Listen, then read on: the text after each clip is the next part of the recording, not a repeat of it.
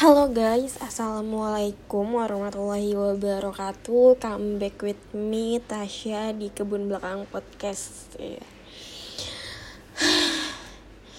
Kali ini um, gue pengen bahas sesuatu yang mungkin beberapa hari lalu juga gue bahas Yaitu tentang anak pondok tentang pondok pesantren dan karena ya karena bulan Ramadan bukan karena apa ya karena bulan Ramadan terus gue juga asrama Al-Quran uh, secara online di rumah.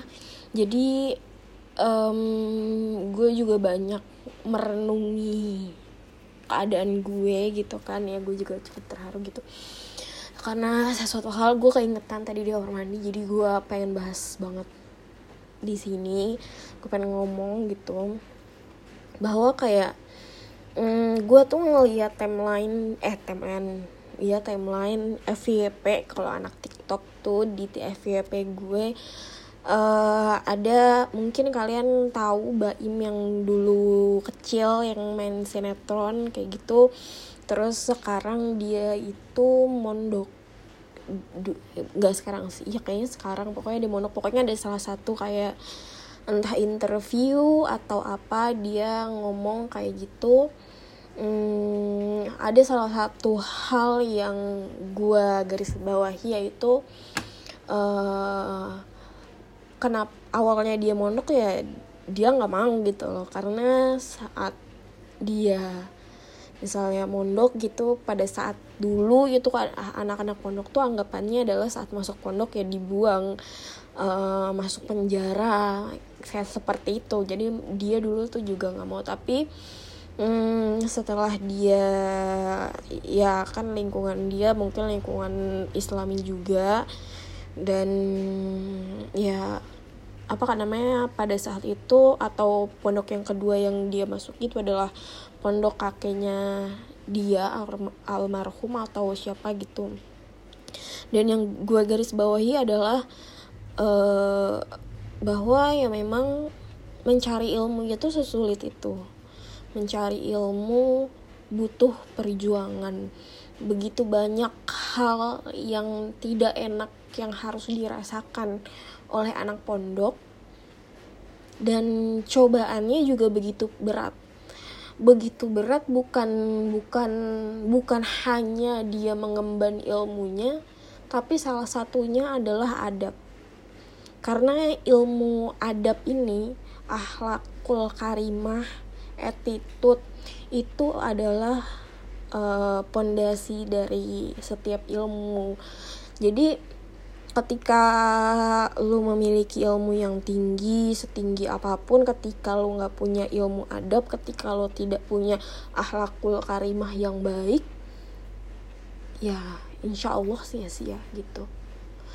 Insya Allah kayak tidak berguna ilmu lo kayak dan yang gue renungin adalah kenapa gue jadi sangat terharu adalah hmm, ilmu gue tidak sebanyak itu. Gue ngeliat saat gue ngeliat video itu gue ngeliat maksudnya si Baim ini kan anak di bawah maksudnya di, umurnya di bawah gue. Tapi dia bisa berbicara seperti itu dengan jelas menurut gue um, gue jadi ngerasa kayak ya memang ilmu gue mungkin dibandingin orang-orang cuma sedikit. Tapi saat gue dia mau solehin di masjid untuk mengajar anak-anak gitu loh.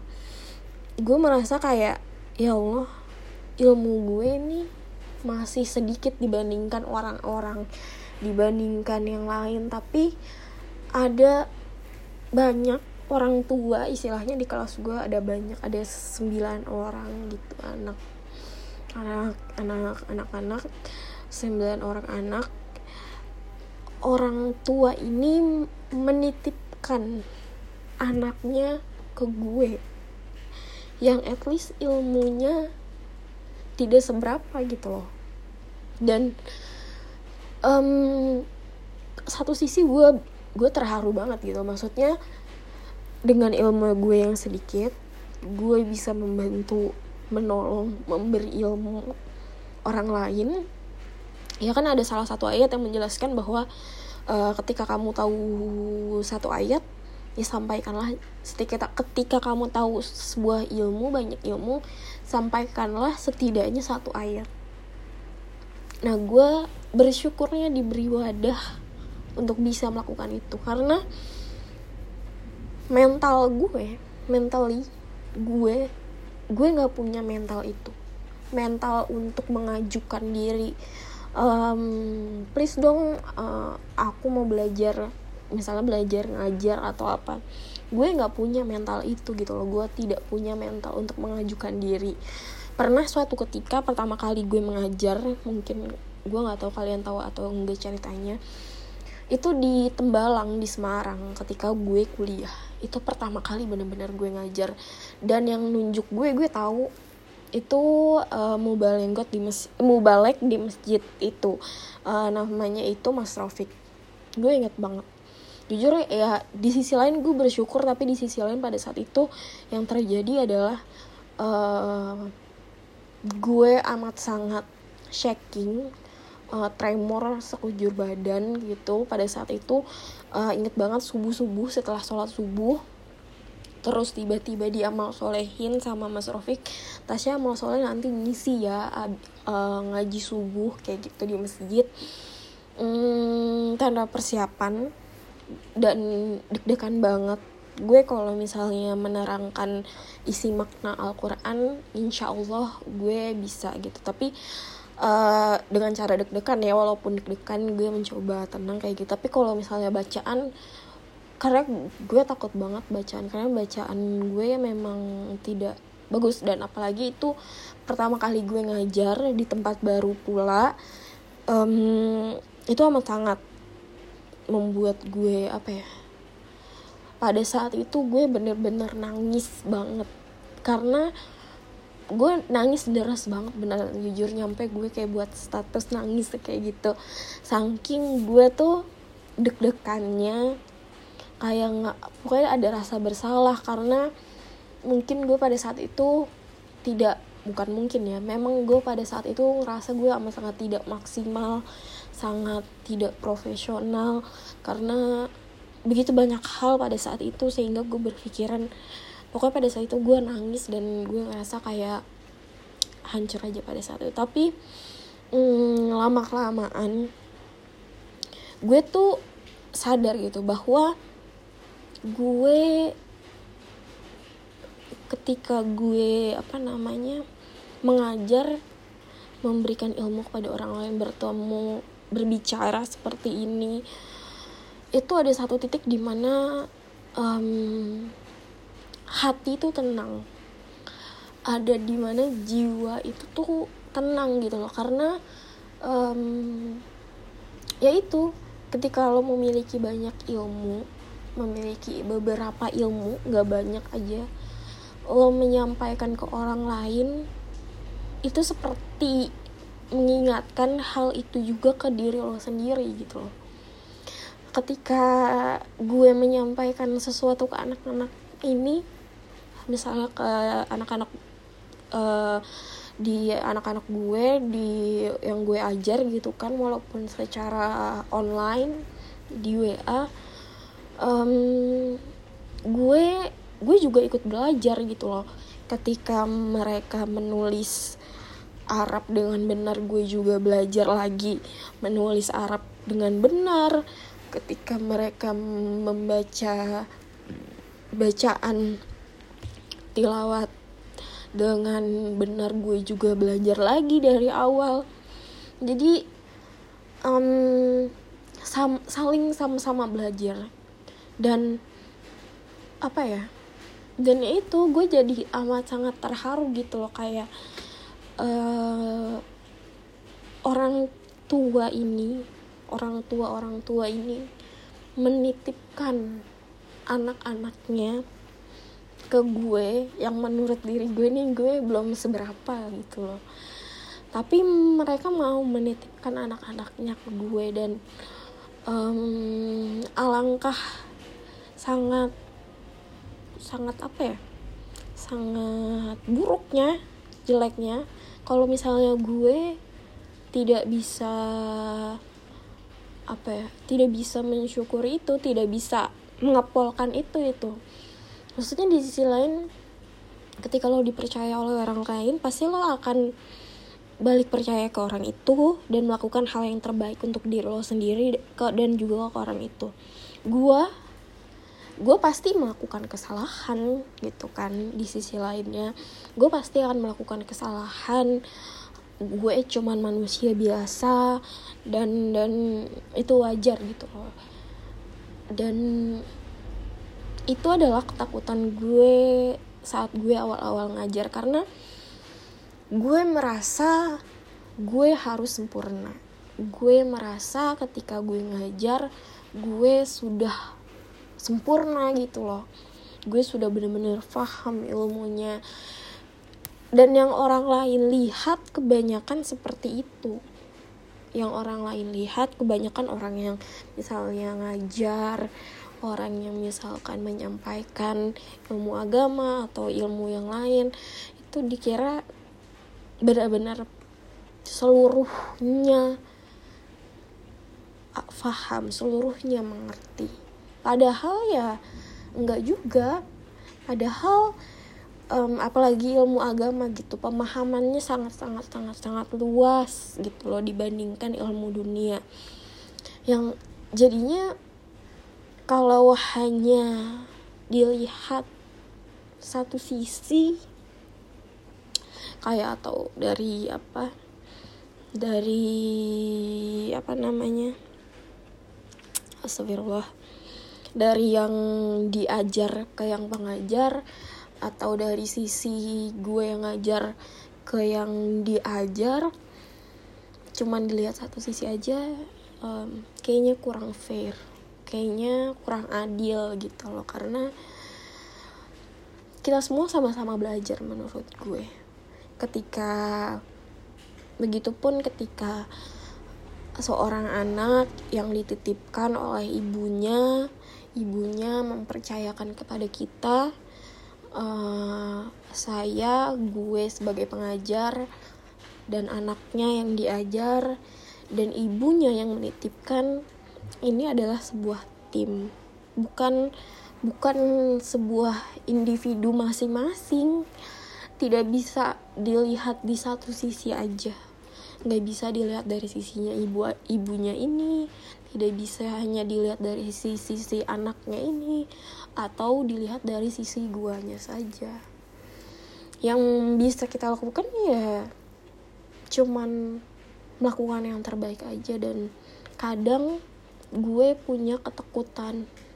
Gue punya kekhawatiran bahwa gue harus sempurna bahwa gue bisa jadi menyakiti anak-anak ini. Bukan bukan gue bisa lagi gue akan menyakiti anak-anak ini. Karena secara individual gue gue sadar gue tahu gue punya luka luka batin yang dalam dan luar biasa. Dan yang memang gue sedang dalam proses penyembuhan gitu. Dan yang gue takutin sedari dulu adalah gue menyakiti orang lain. Dan inilah alasannya kenapa gue begitu takut untuk mengajar gue begitu eh, khawatir akan menyakiti orang lain karena gue aja merasa gue aja belum bisa melakukan yang terbaik untuk diri gue sendiri. Gimana gimana gue bisa melakukan yang terbaik untuk orang lain. Tapi ternyata hmm, sampai detik ini gue belajar bahwa yang terbaik itu sebenarnya yang seperti apa gitu. Yang terbaik sebenarnya bagaimana itu tuh tidak ada penjelasannya secara real. Yang harus dilakuin ya lo harus lakuin itu. Yang harus terjadi ya lo harus melakukan mengerjakan hal itu. Baru lo bisa tahu hal itu bagaimana. Hal itu benar-benar akan terjadi atau tidak. Dan di satu sisi karena gue merasa ketakutan karena gue merasa khawatiran gue sangat besar gitu makanya gue sangat tersentuh gitu loh ketika wah ketika si Baim ini bilang bahwa sebuah akhlakul karimah adalah ya kunci utamanya. Dan menurut gue itu benar banget gitu loh. Karena setinggi tingginya ilmu ya adab adab adab terhadap orang tua adab terhadap guru adab terhadap orang lain gitu kan. Setinggi tingginya ilmu ya itu gitu loh. Yang membedakan anak pondok dan yang tidak anak pondok mungkin yang paling terlihat adalah adabnya. Mungkin saat awal seharusnya cara berpakaiannya. Terus cara berbicaranya. Terus lagi cara berpikirnya. Terus um, cara menyelesaikan masalahnya. Banyak hal yang memang anak pondok rasakan yang anak lain tuh tidak bisa merasakannya. Begitu banyak banget hal. Dan gue jujur aja baru sadar hal itu gitu loh tadi setelah menonton video itu. Menurut gue semuanya ada sisi baik dan buruknya tapi ketika lo sudah mempunyai niat baik untuk mencari ilmu di agamanya Allah ya semoga Allah mengkodar baik gitu loh. Ketika Allah tidak mengkodir baik gitu mungkin itu adalah salah satu cobaan yang harus segera di apa namanya diingat lagi bahwa ada banyak ada banyak banget hal yang kita belum tahu. Ada banyak banget hal yang mungkin uh, harus kita tahu. Dan ya kita sebagai manusia tugasnya di dunia ini hanya belajar berproses mencari ilmu dan mengamalkannya. Dan gue tuh ada salah satu nasihat di asrama bahwa uh, gue mungkin agak sedikit mulut tapi kurang lebih kayak begini. Kalian jangan sampai uh, mengepolkan amalan-amalan lain melebihi amalan kepada kedua orang tua kalian. Jadi uh, amalan yang paling pol amalan-amalan sunnah yang paling pol adalah ketika kita beramal kepada kedua orang tua kita. So jadi bersyukurlah kalian yang masih punya kedua orang tua kalian. Bahwa juga ada beberapa dijelaskan bahwa kayak ketika orang tua kalian salah satu misalnya ayah meninggal bahwa beberapa pintu surga tertutup. Dan ketika ibu kalian meninggal uh, seluruh pintu surga pahala pintu surga tertutup atau bagaimana itu juga ada di beberapa hadis menjelaskan seperti itu. Dan gue denger ya tapi gue nggak tahu lebih tepat hadisnya tuh seperti apa tapi kayak gitu. Dan nasihat itu tuh menjadi ngena banget di gue yang alhamdulillahnya gue masih punya kedua orang tua. Alhamdulillahnya hmm, orang tua gue masih komplit dan gue uh, diingatkan untuk ya beramal baik kepada mereka. Selagi mereka masih ada selagi gue masih kuat.